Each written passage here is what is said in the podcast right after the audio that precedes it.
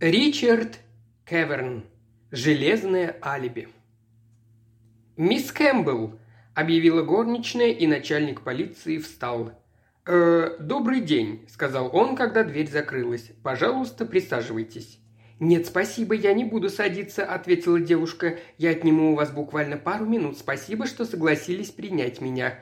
«Пустяки, пустяки», – ответил начальник полиции, неожиданно смутившись. Он повернулся к столу и заглянул в блокнот. «Сегодня утром по телефону вы сказали, что хотите поговорить со мной лично по очень важному делу. Думаю, вам лучше все-таки сесть. Так говорить будет проще», – заметил он с улыбкой. «Хорошо». Она заняла предложенный стул, Майлз также сел на место. «Майор Готфри, я пришла сообщить вам вот что. Я хочу, чтобы вы знали, перед вами Энит Кэмерон, хотя по очевидным причинам мне пришлось изменить имя». «Энни Кэмерон?» – повторил он, нахмурившись. «Энит Кэмерон». «Да, та, которую в 1938 году в Олд Бейли приговорили к трем годам тюрьмы». «Ну, конечно, помню». «Домушник в юбке, так, кажется, меня прозвали. Что-то в этом роде, броское и нелепое». Она коротко и горько рассмеялась. Впрочем, сейчас это не важно. Лицо Майлза Годфри приняло застывшее выражение. Он перешел на официальный тон. «Слушаю вас», – сухо произнес он, все с большим интересом глядя на стройную светловолосую девушку. Он помнил ее нашумевшее дело. «Я пришла сказать, что супруги Пауэлл предложили мне место садовницы у себя в Гроф-Лодже. Это в Марден-Магне, около пяти миль отсюда». Он кивнул. «Я как раз собираюсь к ним ехать, однако от вас зависит, возьмусь ли я за эту работу». «От меня? Причем здесь я?» – спросил Готфри уже не так резко. Ему становилось все интереснее. «Все зависит от того, будут там шнырять ваши полицейские или нет. Если будут, я откажусь от места». «Но...» – начал он. «В последний раз так и случилось», – перебила она. «Я работала на ферме в Южном Рейдинге. Работа мне нравилась, и, кажется, мной были довольны. Затем полицейские стали назойливо обо мне расспрашивать. Неизвестный доброход узнал меня и отправил анонимное письмо в полицию. И все. Этого было достаточно. Я ушла сама, не дожидаясь, пока фермер меня прогонит. Неужели и здесь повторится то же самое?» Она с вызовом посмотрела на Готфри – и он на миг растерялся, не зная, что ответить. «Вы не могли бы рассказать подробнее?» – спросил он после короткой паузы. «Вот что я скажу, хотя вы вряд ли мне поверите», – с нескрываемой горечью произнесла она. «Урок я усвоила. Если опять начнутся преследования, у меня будет только один выход. Нет-нет, я, конечно, не вернусь на стезю порока, как вы это называете. Ничего нет хуже того, что я перенесла в тюрьме. Ничего!» – она вздрогнула. Я слишком боюсь вновь испытать это. Но когда ты не можешь заработать себе на жизнь, остается один выход. Ну-ну, не надо так говорить. Растерянно пробормотал он. Ничто не мешает вам жить честным трудом. Нет, мешает. Вы и ваша система. Именно поэтому я здесь. Я решила, что если приду и расскажу вам все сразу, то, по крайней мере, у меня будет хоть какой-то шанс. Неужели я еще не искупила свое так называемое преступное деяние? Она в отчаянии всплеснула руками. «Это ведь не преступление сменить имя?» В ее голосе послышался приятный шотландский акцент. «Если хотите знать», – решительно сказала она, – «мое настоящее имя Элизабет Кэмпбелл, а вовсе не Эннет Кэмерон. Никому из ваших людей я об этом не говорила. Майор Готфри, вы ведь обещаете дать мне этот шанс?» Майлз Готфри неловко поерзал на стуле. Он был мягким, совестливым человеком, однако годы службы в полиции подорвали его веру в раскаяние преступников. Голос разума твердил ему, что здесь дело неладно, однако сердце подсказывало, что перед ним, возможно, редкое исключение. Слова девушки звучали убедительно. «Обещаю», – наконец сказал он, – «вы нас не потревожите, и мы вас тревожить не станем». «Правда?» – взволнованно спросила она. «Разумеется», – ответил Готфри. «Желаю вам удачи в новой жизни и надеюсь, все у вас сложится хорошо. Вы мудро поступили, обратившись ко мне. Мы с вами будем, вероятно, иногда видеться у Пауэллов. Не беспокойтесь, даже если мы встретимся, я сделаю вид, что мы не знакомы. Ну вот и все, удачи вам». Девушка быстро встала. «Спасибо», –– сказала она быстро. «Я вас провожу», – ответил Готфри и протянул руку. Она поколебалась, прежде чем пожать ее, а потом произнесла «И за это тоже спасибо». Начальник полиции наблюдал, как она быстро шла по дороге. Затем он решил пройтись по саду. Сад приносил Майлзу Готфри успокоение. Он не знал, правильно ли поступил. Повозившись полчаса с розами, он так и не пришел ни к какому решению. За чаем он между делом завел разговор о Пауэллах. «А ты не знаешь, эти Паулы купили Гров Лодж?» – спросил он у жены. «Нет, дорогой, миссис Пауэлл сказала, что они с мужем сняли его на три года. Их собственный дом где-то около Уортинга. Разбомбили». «Скверно. Много они потеряли. Почти все, что у них было. Не дай бог пережить такое. Но они молодцы, держатся. Думаю, они тебе понравятся. Мистер Пауэлл, кажется, умнейший человек, при этом очень скромный. Он рассказывал мне, что служил в департаменте лесничества Индии. Какое несчастье вот так лишиться всего. Хорошо, хоть сами остались целы. Надеюсь, у них есть какие-то средства, кроме его пенсии. «Думаю, вряд ли», — ответила миссис Годфри. Майлз Годфри с интересом ждал, что она скажет. У его жены был талант верно считать чужие деньги. Они ведут себя разумно. Живут посредством, жена увлекается садоводством, мне они оба понравились. «А буду в тех краях, обязательно загляну к ним по пути», – сказал Готфри. Жена ответила на один из его вопросов. Паулы были не из тех, у кого в доме полно ювелирных украшений, на краже которых, как он помнил, специализировалась Эннет Кэмерон. Тот же день он ответил еще на один свой вопрос, поскольку голос разума продолжал твердить ему, что с Элизабет Кэмпбелл не все так просто – После обеда Готфри позвонил из своего кабинета начальнику полиции Южного Ридинга. Он немного знал этого упрямого йоркширца по фамилии Акроид и поэтому позвонил ему домой. «Послушайте, Акроид», представившись, он сразу перешел к делу. «У меня к вам вопрос, скорее частный, чем служебный. В последнее время в ваших краях не появлялась эта небезызвестная Эннет Кэмерон?» «Эннет Кэмерон? «А, я знаю, о ком вы говорите. А что? Она опять у вас что-то натворила?» «Вовсе нет», — ответил Майлз Годфри. «А у вас?» «Нет, но кто-то прислал анонимное письмо, в котором сообщил, что она работает на ферме в Копле под именем Кэмпбелл. Мы, как водится, навели справки, но она исчезла». И что в результате? Ничего, кроме взбучки от фермера, у которого она работала. Я слышал, как он отчитал моего сержанта за то, что потерял хорошего работника – вот так я о ней и узнал. А сколько она там проработала? Кажется, несколько недель. Ее прислал какой-то женский комитет. И вы говорите, все было в порядке? В полном. Почему вас это так интересует? Пока не могу вам сказать, просто у меня предчувствие, вот и все. Большое спасибо, Акрейд. У вас сейчас много работы? Да, Джерри нам скучать не дают. Пожалуй, даже слишком стараются. А у вас как? Примечание. Во время Второй мировой войны англичане и американцы называли немцев Джерри, от английского Джоман – немец. Немцы же называли англичан Томми, переняв это прозвище британского солдата у самих англичан еще в Первую мировую. Том – одно из наиболее распространенных мужских имен в Англии. Образцы документов в воинских частях той поры заполнялись на имя вымышленного солдата Тома Аткинса.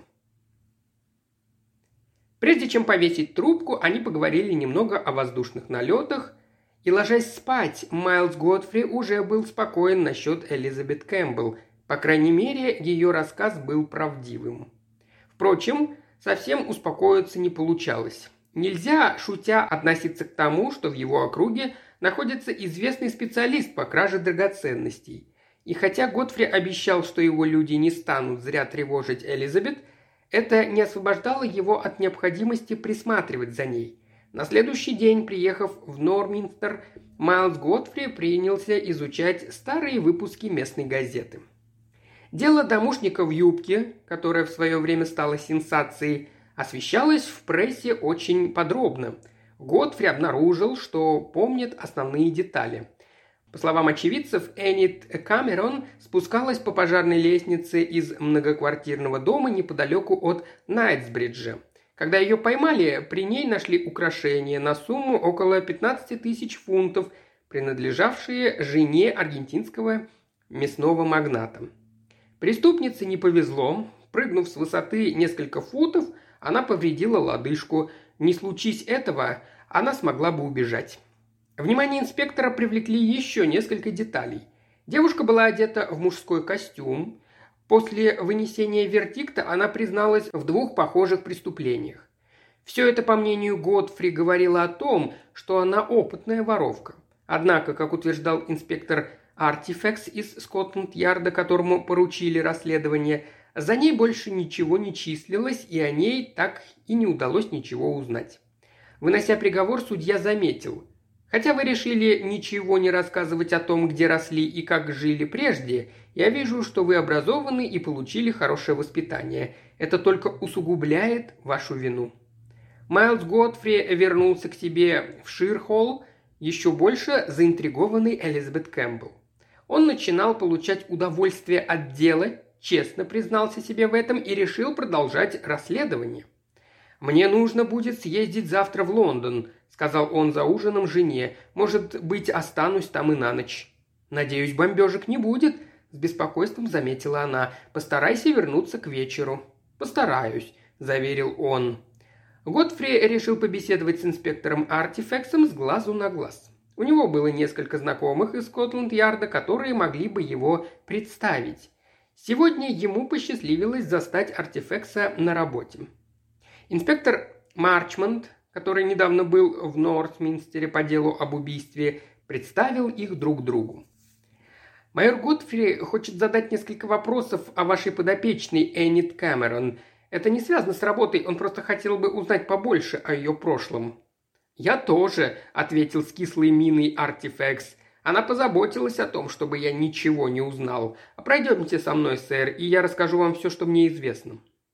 Через пустой, холодный коридор они прошли в кабинет. Артифекс был мужчина средних лет с резкими чертами лица, похожий на кого-то из старых актеров. Он покачал головой, когда Готфри сказал «Итак, вам не удалось выяснить, кто она. Я даже не узнал, где она живет. Мы не смогли ничего на нее собрать, даже меток из прачечной и тех не нашли. А ведь она всегда говорила, Артифекс улыбнулся, что я никогда ничего не узнаю.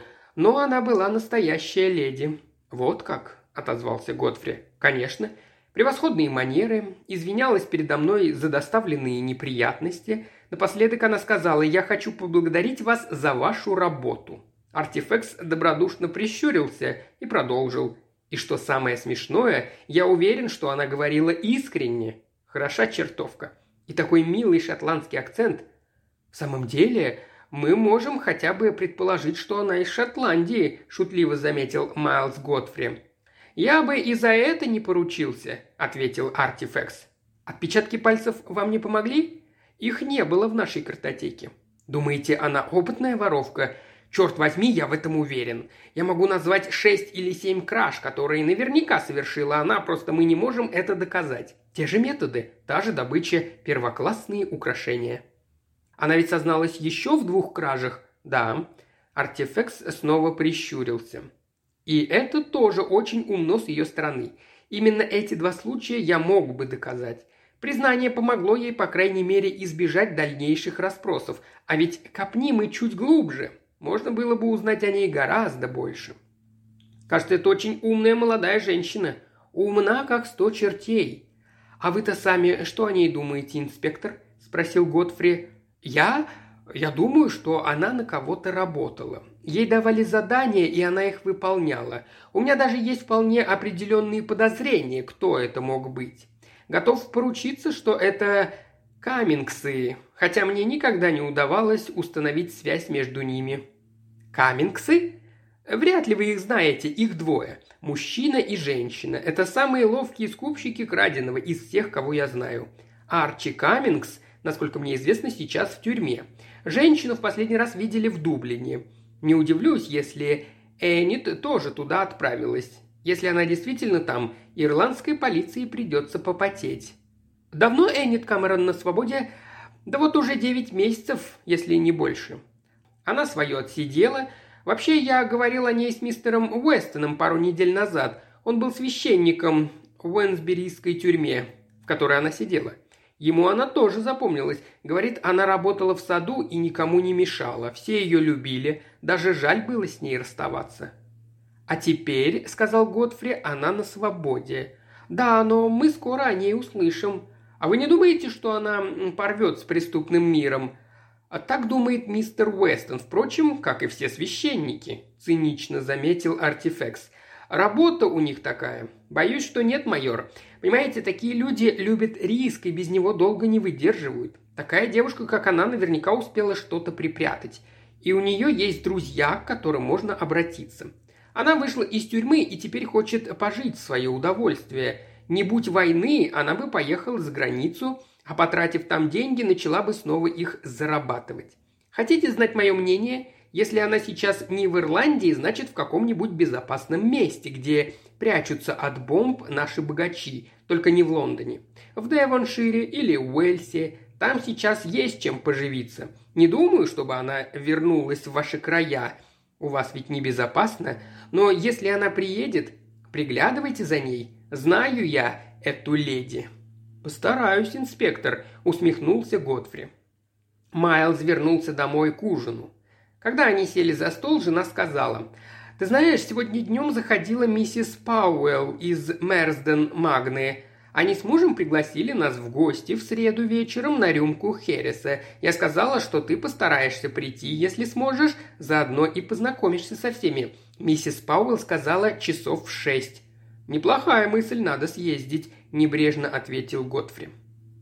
Усадьба Гров Лодж была совсем небольшая.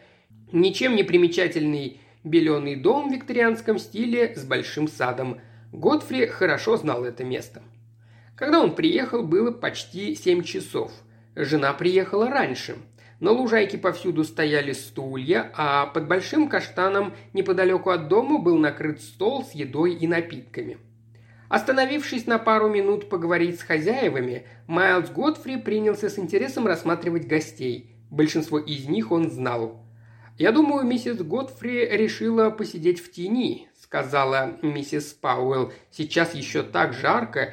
Правда ведь от этого нового летнего времени одни неудобства».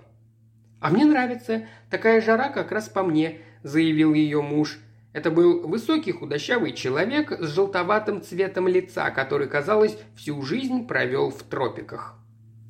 «Миссис Пауэлл, если у вас будет э, позже минутка, покажите мне ваш сад и розы?» – спросил Майлз Годфри, прежде чем отойти от нее. «Я и сам пытаюсь выращивать розы». «С удовольствием», – ответила она, – «боюсь только они не произведут на вас особого впечатления». «Ну что вы, напротив», – улыбнулся он. Он направился через всю лужайку к жене, но прежде чем дойти до нее, он несколько раз останавливался поболтать со знакомыми. Разговаривая с местным священником, он услышал позади голос. «Не желаете еще Хереса, сэр?» Перед ним стояла Элизабет Кэмпбелл. На ней было простое льняное платье, в руках она держала поднос с рюмками. В ее взгляде не было ни тени узнавания – «Спасибо», – сказал он и взял новый бокал. «Большое спасибо». Она отошла к другим гостям, и Готфри невинно спросил, «Кто эта девушка, святой отец?» «Вон та, это садовница Пауэллов. По словам миссис Пауэлл, просто сокровище, к тому же она леди, понимаете?» Так я и думал. Если она хоть что-то смыслит в садоводстве, им действительно повезло. Моего садовника призвали в армию, с тех пор я не могу найти ему замену, приходится почти все делать самому. «Я думаю, она мастер своего дела», – ответил священник. «Удивительно, чем только леди в наши дни не занимаются. Да уж, удивительно». Он видел, как мисс Кэмпбелл обносила гостей напитками. Чуть позже она совершенно непринужденно предложила ему сэндвич, и он заметил, что женщины поглядывают на нее с любопытством. Жена Готфри сказала, «Нам тоже нужно нанять женщину для работы в саду. Пауэллы поступили очень разумно. Я имею в виду земледельческую армию». Миссис Готфри имела склонность выражаться туманно. Чуть позже Майлз Готфри вновь столкнулся с Элизабет Кэмпбелл. Гости начали расходиться, и миссис Пауэлл решила выполнить свое обещание – показать ему сад. Когда они дошли почти до конца огорода, он увидел садовницу, которая поливала грядки. «Что это у вас здесь растет?» «Боюсь, что не знаю», – ответила миссис Пауэлл. «Овощи меня не особо интересуют. Конечно, это неправильно, но тут я во всем полагаюсь на мужа и мисс Кэмпбелл. Мисс Кэмпбелл, а что у нас здесь растет?» Девушка подняла голову. «Зеленый горошек», – ответила она, на что Готфри добродушно заметил. «Поздновато, не так ли? Ну, надеюсь, вам с поздним горохом повезет больше, чем мне. Мой всегда покрывается мучнистой росой». «Ему нужно постоянное внимание и много воды», – ответила девушка. «Но, в общем, я с ним неплохо справляюсь». «Это мисс Кэмпбелл. Она заботится о нашем саде», – сказала миссис Пауэлл, решив, что нужно представить их друг другу. «Она также позаботилась обо мне и спасла от жажды», – заметил с улыбкой Готфри, и девушка улыбнулась ему в ответ. «Какого сорта ваш горошек?» – спросил он. В нем проснулся садовник. «Буковое чудо», – ответила она. «Буковое чудо! Первый раз слышу, надо попробовать. Сейчас уже поздно сеять, мисс Кэмпбелл. Нет, до конца месяца можно спокойно сеять». «А где купить семена? Они здесь продаются?» Майлз Готфри на миг забыл, что он полицейский и должен внимательно следить за опасной преступницей. Сейчас ему хотелось только одного – посадить у себя в саду этот новый поздний сорт горошка. «Нет, сэр, я выписывала их из Эдинбурга для мистера Пауэлла. Этот сорт очень известен в Шотландии». «Может быть, у нас получится дать майору Готфри немного семян?» «Сколько угодно, мадам». «Нет-нет, я вовсе не хочу вот так вас грабить». «Грабить? Ну что вы, майор, мы будем очень рады. Мисс Кэмпбелл, принесите, пожалуйста, немного семян». Девушка пошла к сараю, миссис Пауэлл и Готфри неторопливо последовали за ней. «У вас прекрасная садовница, миссис Пауэлл», – сказал Готфри. «О, да, она очень усердная и не боится никакой работы. В то же время меня это немного смущает». «Смущает? Что вы имеете в виду?» «Понимаете, это настоящая леди, однако она настаивает на том, чтобы с ней обращались как с простой служанкой. Она говорит мне «мадам», а моему мужу «сэр». Звучит глупо, особенно в такое время». «Да, согласен, но если бы она общалась с вами на равных, было бы совсем неловко. Она живет с вами?» «Нет, она живет в деревне». «Как вы ее нашли?» «Через земледельческую армию или что-то в этом роде.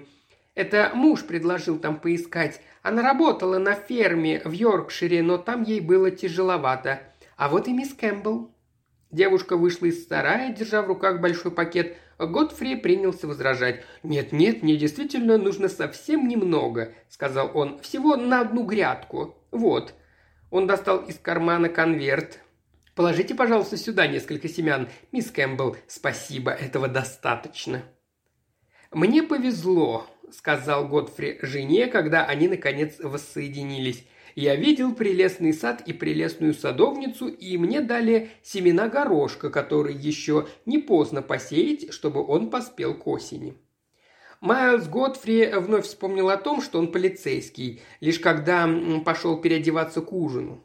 Вынув из кармана драгоценный конверт, он увидел на нем три превосходных отпечатка, которые оставила садовница испачканными в земле пальчиками. Забавно, такие вещи случаются, когда они не нужны. На следующее утро, листая за завтраком «Таймс», Годфри обратил внимание на следующий заголовок. «Дерзкое ограбление. Похищены драгоценности». По мере чтения статьи Майлз Годфри проникался к ней все большим интересом. Во всем угадывался почерк Эннит Кэмерон. Ограбили загородный дом в Глостершире. Как сообщала заметка, шкатулка с жемчугом и другими украшениями на сумму свыше 20 тысяч фунтов была украдена из спальни супругов богатого биржевого маклера накануне вечером. Хозяйка драгоценности утверждает, что около восьми часов перед ужином украшения еще были на месте. После ужина она осталась послушать новости по радио, а когда в половине девятого поднялась в спальню, шкатулка исчезла. Предполагалось, что кража была совершена во время выпуска новостей, Грабитель по водосточной трубе проник в смежную со спальней ванну. Готфри, нахмурившись, принялся считать. От Мерсден-Магны до Глостершира добрых полторы сотни миль, возможно, больше. Даже на самой быстрой машине дорога займет 4 часа, а с Эннет Кэмерон он говорил около половины восьмого или чуть позже. Это снимало с нее всякие подозрения. Майлз Готфри мог сам обеспечить ей железное алиби. Морщины на его лбу разгладились. Майлз был рад, очень рад. Впрочем, вскоре Готфри понял, что Эннет Кэмерон оказалась в довольно затруднительном положении. Полицейские Глостершира и Скотланд-Ярда, если они не дураки, наверняка уже ищут ее. В Южном Ридинге они быстро выйдут на ее след, который приведет их прямиком в Мерсден-Магну. Бедняжка. Даже с таким железным алиби она потеряет работу. Готфри пытался найти самый разумный выход. Он должен что-то предпринять – Годфри решил поговорить с Артифексом, однако тот опередил его и позвонил в Ширхолл сразу после обеда. «Вот видите, я был прав, сэр», — сказал Артифекс. «Эннет Кэмерон снова дала себе знать. Думаю, вы уже прочли газеты». «Вы про случай в Глостершире?» «Именно». «Так вы думаете, это ее работа?» «Конечно, это ее почерк. Больше никто так не работает. Я же говорил, что она непременно появится в каком-нибудь безопасном месте, куда переехали все драгоценности». «Вы занимаетесь этим расследованием, инспектор?» «Да, сэр. Примерно час назад мне позвонили из полиции графства. Сегодня вечером я выезжаю, но сначала я хотел поговорить с вами». «О чем же?» Годфри изобразил удивление. «Думаете, я могу вам чем-нибудь помочь?» «Знаете», – начал шутливо Артифекс, – «мне кажется, вы тогда не случайно зашли ко мне поговорить. Может быть, я ошибаюсь?» «Может, и не ошибаетесь», – ответил Годфри. Скажите, инспектор, в газетах время ограбления указано точно? Абсолютно точно. Местная полиция уверена в этом, как раз в духе Эннет Кэмерон ограбить во время выпуска новостей. Она знала, что и хозяева, и слуги будут слушать радио. 20 минут ей хватило. Думаете, вы сможете ее поймать? Ее поймать нетрудно, однако гораздо больше меня интересуют ее сообщники. Драгоценности сейчас быть непросто, за границу их не отправишь. Не то, что раньше. Да, это точно. А чем я могу вам помочь? Вы что-нибудь о ней знаете? Да, медленно произнес Готфри, и боюсь, вам это не понравится. Что вы имеете в виду? Я абсолютно уверен в том, что она не совершала это преступление. Что значит «не совершала»? раздраженно произнес Артефекс. Почему вы так в этом уверены, сэр? Потому что, инспектор, я сам могу обеспечить ей алиби. Что? сказал Артефекс. Да, и при том железное алиби. Скажу вам по секрету, Эннет Кэмерон завязала с воровством. Я знаю, где она сейчас находится, я уже некоторое время за ней приглядываю. О, Господи! Я не хочу, чтобы вы зря тратили время на ее поиски и чтобы она из-за ваших расспросов потеряла работу. Я знаю, что вчера вечером после половины восьмого она находилась за полторы сотни миль от Глостершира, и если время ограбления указано правильно, она просто не могла его совершить. Надеюсь, вам этого достаточно». «Раз вы так говорите, сэр, придется вам поверить», – с сомнением сказал Артифекс. «Все же убедитесь, что время указано правильно. Если произошла ошибка, я еще раз проверю. А пока пришлю вам подарок». «Подарок, сэр?» «Да. Вы думаете, я ошибаюсь?» Но мой подарок вас переубедит. Я пришлю вам превосходные отпечатки трех пальцев. Если отправить письмо с трехчасовым поездом, без пяти пять оно будет на Ливерпуль-стрит. Заберите письмо, проверьте отпечатки и позвоните мне. Я буду здесь до шести часов». Наконец разговор был окончен. Майлза Готфри позабавило то, что инспектор категорически отказывался верить в невиновность Эннет Кэмерон. Он с интересом представлял его смущение. Артефекс позвонил без четверти шесть. «Ну что, вы убедились, инспектор?» – спросил со смехом Готфри. «Нет, сэр». «Как? Разве вам не знакомы эти отпечатки?» «Знакомы». «Так в чем подвох?» «Не то время?» «Не стану сейчас объяснять, сэр. Я как раз хотел к вам приехать, постараюсь успеть на поезд в 6.15. А вы пока приглядывайте за этой леди. Я бы хотел задать ей пару вопросов. Где вас найти? «Меня? Приезжайте в Ширхолл, к тому времени я успею вернуться». «Спасибо». Артефекс повесил трубку, а Готфри еще некоторое время сидел, глядя, нахмурившись на телефон. На душе у него было неспокойно. Либо артефекс не прав, либо он, Майлз Годфри, где-то ошибся. Он никак не мог понять, где именно. Даже если бы ограбление в Глостершире произошло в полночь, у Эннет Кэмерон было железное алиби. Нужно было что-то предпринимать. Конечно, бедняжке не повезло, но если бы делом занялся Годфри, ей было бы немного легче. Годфри решил немедленно отправиться в Мерсден Магну, придумав какой-нибудь предлог. Например, попросить еще немного тех семян и заодно повидаться с девушкой. По дороге к своей машине он столкнулся с миссис Пауэлл. Он хотел пройти мимо, но она заговорила с ним. «Добрый день, майор Готфри!» – радостно сказала она. «Как же скучно в Норминстере, особенно когда рано закрываются магазины». «Да, скука смертная», – ответил он. Миссис Пауэлл продолжала. «Я совсем забыла, что сегодня четверг. Я отвозила мисс Кэмпбелл на станцию, поэтому пришлось заехать сюда». «Мисс Кэмпбелл, вашу превосходную садовницу? Надеюсь, миссис Пауэлл, вы не расстались с ней навсегда?» Годфри вдруг не на шутку забеспокоился. «Нет, что вы, она просто поехала на пару дней в Лондон. У нее сестра служит то ли в ПВО, то ли в ВВС. Я все время путаю эти странные сокращения. У них база где-то в Центральной Англии, а сестра неожиданно получила отпуск. Она прислала телеграмму мисс Кэмпбелл, чтобы узнать, смогут ли они встретиться в Лондоне.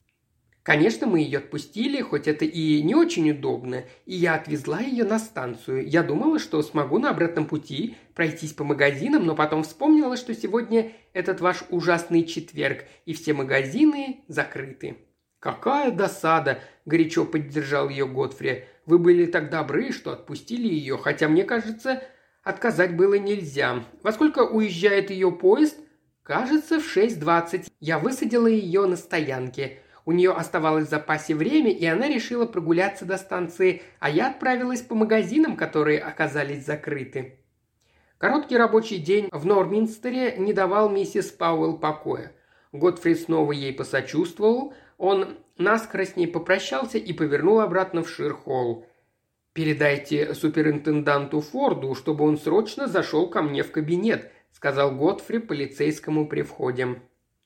Минуту спустя он уже беседовал с Фордом. «Сюда едет инспектор Артифекс из отдела уголовного розыска. Его поезд отправляется в 6.15 со станции Ливерпуль-стрит. С ним нужно срочно связаться. Позвоните в Скотланд-Ярд, позвоните в полицейский участок на станции, скажите, что в 6.20 я выезжаю в Лондон. Пусть он ждет меня на выходе со станции Ливерпуль-стрит. Скажите, что это крайне срочно, он поймет. Все ясно, Форд? Да, сэр. Хорошо. Майлз Готфрей поспешил на станцию. Он успел как раз к прибытию поезда и с облегчением обнаружил Элизабет Кэмпбелл в толпе пассажиров на платформе – он заметил, что она заходит в вагон-ресторан и вошел в один из первых вагонов. За время пути поезд остановился только один раз, но, судя по наблюдениям Готфри, девушка на станции не вышла. Готфри все больше успокаивался. Чем дольше он ехал, тем сильнее убеждался в том, что она не совершала ограбление. Если уж артефекс хочет непременно допросить ее, пусть лучше допрашивает в Лондоне, а не в Мерсден-Магне. Пауэллам все это знать ни к чему. Поезд медленно подъезжал к вокзалу, а Готфри уже стоял у дверей вагона. Он спрыгнул на платформу прежде, чем поезд остановился. Дойдя до выхода, он стал искать артефекса и увидел его неподалеку от ворот. «Я рад, что вы вовремя получили мое сообщение», — сказал Готфри. «Девушка здесь. Я вовремя узнал об этом и успел на тот же поезд. Она сказала хозяйке, что едет на пару дней к сестре, которая получила отпуск по службе. Кажется, она служит в ВВС. У меня нет фактов, которые могли бы это подтвердить или опровергнуть. Я решил поехать сам. Не было времени объяснять суть дела моим людям». «Очень разумно, сэр. Большое спасибо», – ответил Артифекс, внимательно наблюдая за пассажирами, проходящими через турникет. «Вот она, узнаете?» Сказал Готфри, заметив Элизабет Кэмпбелл, которая подходила к турникету с чемоданчиком в руках. «Да, узнаю», – странным тоном произнес артефекс. «А это, полагаю, ее сестра». К Элизабет подошла девушка в форме. Они поздоровались, поцеловались и не спеша пошли к выходу. «Спасибо, сэр, большое вам спасибо», – неожиданно сказал артефекс. Он пошел им навстречу, Готфри шел за ним по пятам. «Добрый вечер, мисс Кэмерон», — сказал Артифекс, вежливо приподняв шляпу. «Думаю, вы меня помните?» Девушки резко остановились. Готфри уставился на Элизабет Кэмпбелл. Она окаменела. Прошло несколько секунд, прежде чем он понял, что Артифекс обращался не к ней. Он разговаривал с девушкой в форме. Девушка в форме отрывисто произнесла «Да, что вам угодно?» «Я хочу, чтобы вы отправились со мной в Скотланд-Ярд и ответили на несколько вопросов», – вежливо сказал Артифекс. Затем он повернулся к мисс Кэмпбелл. «Я офицер полиции. Полагаю, вы Маргарет Каммингс», – начал он. «Я должен...» «Что?» – воскликнул Готфри. «Быстро же вы соображаете», – усмехнулась девушка, сверля взглядом Готфри, в то время как Артифекс продолжал изрекать казенные фразы. Через час Артифекс сообщил Майлзу Готфри. «Драгоценности у нас, сэр. Они лежат в чемодане на Ливерпуль-стрит. Мы нашли у Кэмерон номерок от камеры хранения, а ведь ей все могло сойти с рук. Я принял ваше алиби, если бы не отпечатки пальцев. Мне бы и в голову не пришло поехать на нее посмотреть. Когда мы обнаружили, что отпечатки принадлежат Маргарет Каммингс, я сначала не понял, что они задумали. Но, черт возьми, это было ловко. Артефекс одобрительно улыбнулся. Интересно, кому из них пришла в голову эта идея? Похоже, вместе придумали. Не поймешь, кто из них хитрее. В жизни не видел ничего подобного. «Еще бы! Вот и я тоже», — ответил, нахмурившись, Майлз Готфри. «Черт возьми, артефекс, я пока еще не во всем разобрался. Вы что, думаете, у этой Каммингс хватило бы наглости вернуться в Марсден Магну? Нет, сэр, она не так проста, но она позаботилась о том, чтобы замести следы. Взгляните. Мы нашли это у Камерон. Это ее почерк», — сказал Артефекс и добавил. «Если бы мы ее не задержали, она бы успела отправить письмо». Готфри взял письмо, адресованное ему, и прочел следующее. Сегодня я узнала из газет об ограблении в Глостершире и поняла, что ничего хорошего мне это не сулит. Полиция, конечно, скажет, что это сделала я. Сюда пошлют людей, чтобы меня допросить, поэтому мне лучше уехать. Вы, как и многие другие, знаете, что я этого не делала, но это меня не спасет. Пожалуйста, объясните все мистеру и миссис Пауэлл. Все это уже не важно, но мне хочется, чтобы они знали обо мне то, что знаете вы. Скажите, что я сожалею о случившемся и благодарю их за доброту. И вас тоже. Элизабет Кэмпбелл». «Какая подлая лицемерка!» – в ярости воскликнул Готфри. «Хитра, хитра!» – перебил его артефекс. «Исчезает и оставляет вам самое железное алиби. Сама невинность. Все продумано. Если бы не вы, сэр, они бы спокойно сбежали со своей добычей». Майор Майлз Готфри загадочно хмыкнул.